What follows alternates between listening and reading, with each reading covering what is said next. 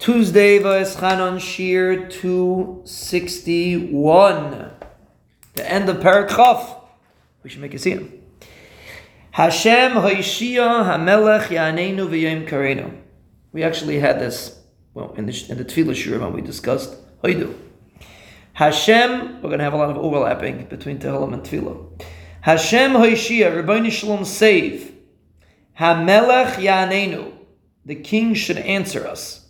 B'yayim karenu, on the day that we call out. So there's different steps to this tefillah. First of all, Hashem Yeshir, Rebbeinu Shalom, save us. Hashem, the name of the Rebbeinu Shalom.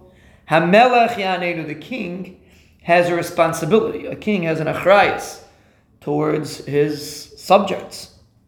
And therefore, we're, at, we're saying the Rebbeinu Shalom should answer us simply because he's a melech. Hamelech Yanenu, Rebbeinu the melech, he has an achrayas to answer us. The Yoim Karenu, on the day that we call out meaning the more, which is an immediate response. That's a very uh, high demand. Meichatesi the Shlom is going to answer somebody immediately when he calls out. Meichatesi, there's um, there's uh, some, something so uh, Meichatesi that there should be uh, an immediate response when someone is having a tzara.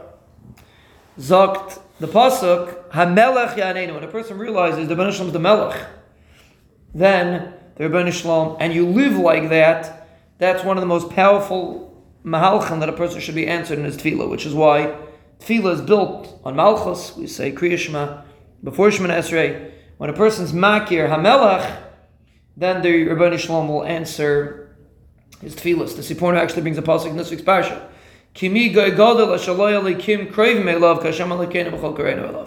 When a person realizes that the Ben Shalom is the Melech, Ben Shalom is the, the one in charge, then the Rabbi Shalom will, Be'ezer Hashem, answer a person's tefillah.